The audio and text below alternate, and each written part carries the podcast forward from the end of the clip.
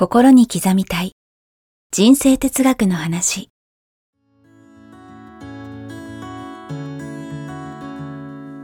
学校に行けない子供たちからオリンピック選手をはじめとするアスリート企業経営者マネージャー新入社員。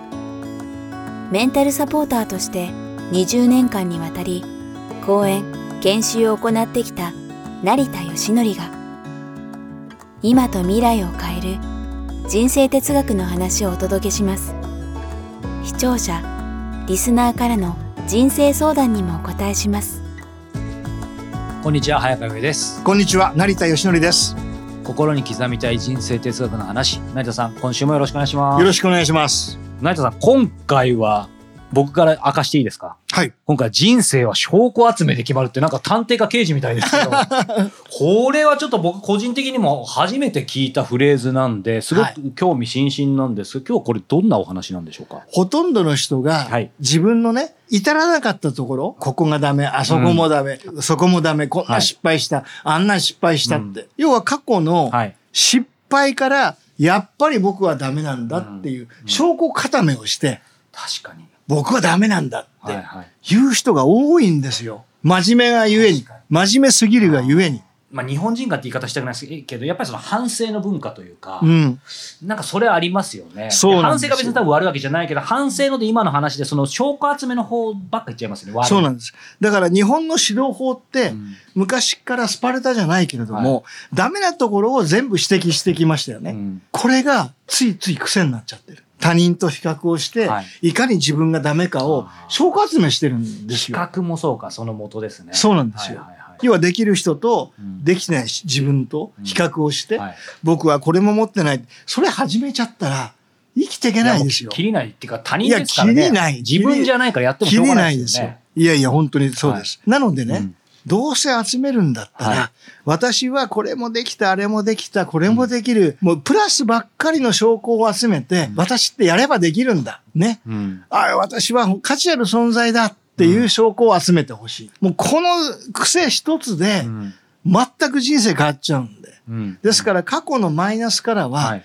プラスに学ぶだけ。このマイナスからうん何を学ぶか。すべてメッセージ。あなたの人間成長のために、はい。このようなね、試練を与えましたよ。うんこのような失敗を経験させましたよ。もし神様がいるんだとしたら、そうおっしゃってると思いましょはい。う。ね。そこから私たちは何を学んで未来に生かすのか。ですから、すべてに意味がある。人生起こることにうん意味がないことは何もないという。うんこれ大事な考え方なんですよ。ジュピターっていう平原綾香さんはいはいはいはいの名曲がありますよね。愛を知るために孤独があるのなら、意味がないことは何もないうんっていう歌詞があるんありますね。ですよ。はいまさにそれでね、うん孤独でさえ意味があるんですよ。はい。悲しみさえ全部意味がある。うん苦しみさえ意味がある。人間って悲しんだり苦しんだり壁に当たった時にしかうん実は成長できない。そうですね。ですから、ピンチはチャンスってよく言いますが、もう一度皆さんにね、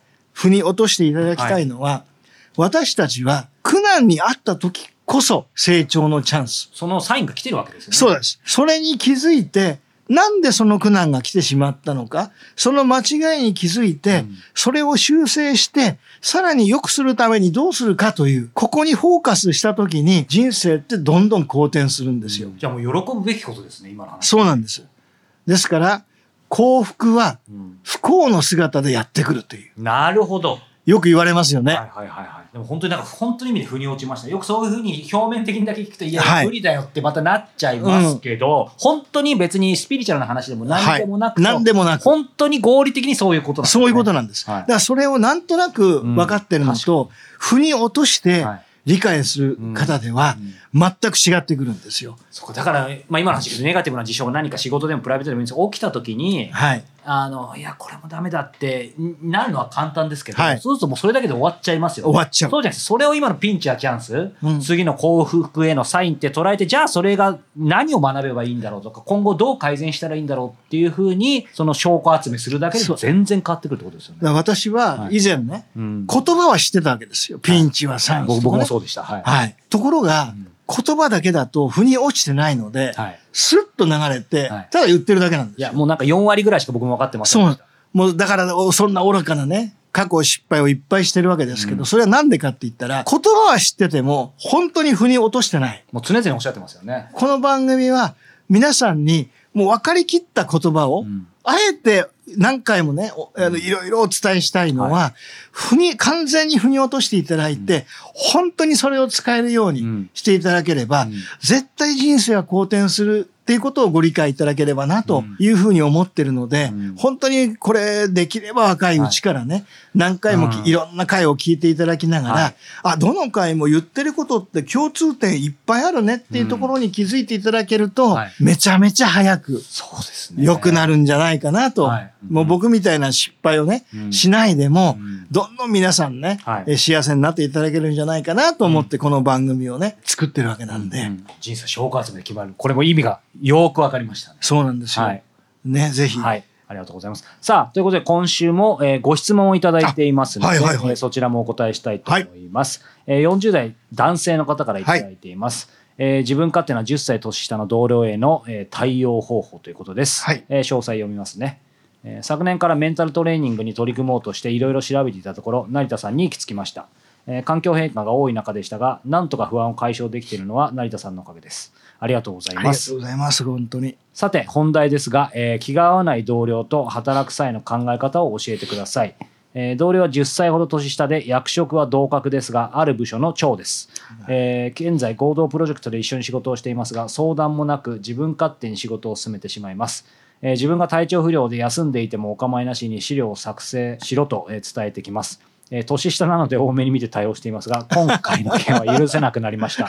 えー直接本人に伝えるべきでしょうか？対応のヒントをくださいということで。いや、もうね、許せないですよ許せね、きっとないで。すね。もうちょっと残念ながらムカッとしちゃいますよね。ようん体調不良で休んでる時に。同僚で10歳年下、はいはい。同格ですよね。はい。で同じリーダー。はいまあ、社歴はどうかわかりませんけれども、はいおそらく社歴も下だと思うんですよ。うんうんでも同じリーダーだというので、はい命令されちゃったりすると、はい当然人間だからね、嫌な思いしますよね。ねわかります、気持ち。うんすごいわかりますよ。はい昔は私はは、いそれでムカッときてああ、ます。来てた方。まあ来ますよもちろん、何がしてたかっていうと、はもう無視。もういいや。あそんな成田さん想像つかないですね。そんな私が昔いました。はい逃げてましたね。はいじゃあ今はどうするかっていうと、うんまずですね、はいまあそんな人であっても、うんチームなんで、そうですね。もうそれは事実です。残念ながらはい、個人プレーではないので、はいやっぱり欠かせないメンバーの一人はいなんですよ。はい。ですからその人にそういう勝手なことをされちゃうと、チームの輪が崩れていくんでね、はい。やがてプロジェクトはうまくいかなくなったりするので、うんはい僕だったらどうするかって言ったら、まずその人をうん褒めます。褒める。いいところを見つけてまずあなたのこういうところってすごいよね。はいい、つも感謝してるよって。そこを認めた上で、うん実はねお願いがあるんだ。うん。お願いとして話すんです。上から物を言ったり、命令口調で言ったりすると、人はね、喧嘩になりますよね。喧嘩というか、この方自体も命令されて腹立ってるぐらいですね。もう対立してしまいますよね。なので、一歩自分は下がってですね、お願いという形で、要は僕たちやってるのは、プロジェクトではい個人プレーではない、チームプレーだよねって、そこでこういうことをしてほしいんだよ、とうんいうことで、お願いだから、こういうことちょっと力貸してくれないかな、こうしてくれないかなというふうに、うんお願いをしてみる。お願いのスタンスですね。お願いスタンスです。はいそうすると、うんお願いされると人間って嫌な思いはしないんですよそうで。すね。ただし、あんたそこはダメだようん。こうしろって言われると、ムカムカとかね、はい反発心がうん湧いてきてしまうんですよ。ですから、例えば上司、言いにくい上司に何か頼みたい時も、全部お願いスタイル。これでも本当に表面的にお願いの言葉っていうことじゃなくて、心からそう思ってないと相手にね、なりそうますよね。そうです。だから、あまず相手の存在に、やっぱりいなきゃ困るね。うん感謝をする、うんそして、いいところにフォーカスを当てて、まずそこを評価する。はい。そしてさらにもっと良くするためにこういうところをお願いしたいんだけど、はいどうかなって言って、お願いとして提案する。これをぜひね、うんやってみていただきたいと思います。うんそのはいいい点を見るっていうのはまさに今日のね、前半の話だけど、証拠集めですよね。そうですね良いところを集めるそうですよね。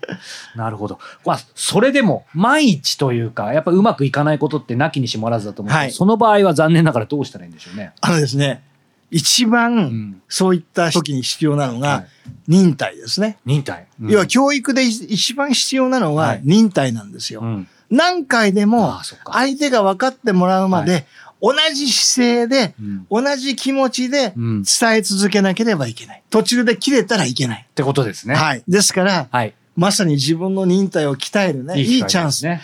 ですからそういうね、はい人が今そばにいるということも、うんこれも意味があると考えるんです。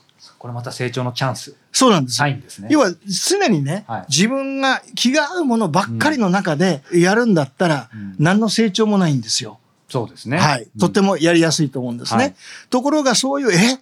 何？っていう自分との考え方違う人、うん意見が違う人がいることによって、さらに自分の成長をそこから見出すことができるわけですよね。うんうんですからこう考えてほしいんです、はい。これにも必ず意味がある。うん。自分の成長、将来ね、もっともっといろんなね、うん。え貢献できる役職になっていくために、はこういうね、試練が必要なんだと。うん。じゃあ、これをクリアするのにどうしたらいいんだろう、はい。という意味で捉えて、うん。今言ったことを実践していただいて、やっていただければ、それも楽しい気持ちで、はい。あ、意味がある自分の成長だ、うんというつもりで、いやいやではなくて、はい。やっていただければ、必ずやがてうまくいくと思いますんで。はいはい。さあ、えーこの番組では引き続き皆様から成田さんへのご質問を募集しております。えー詳しくは概要欄をご覧いただければと思います。そして、えーこの番組が YouTube、ポッドキャストに続いて、えー文字でもお読みいただけるようになりました。えー無料のニュースレターをご購読いただくと、えー配信と合わせて、えー文字をお届けしますので、こちらもぜひ、えーご登録いただけたらと思います。えーということで成田さん、今日もまたありがとうございました。ありがとうございました。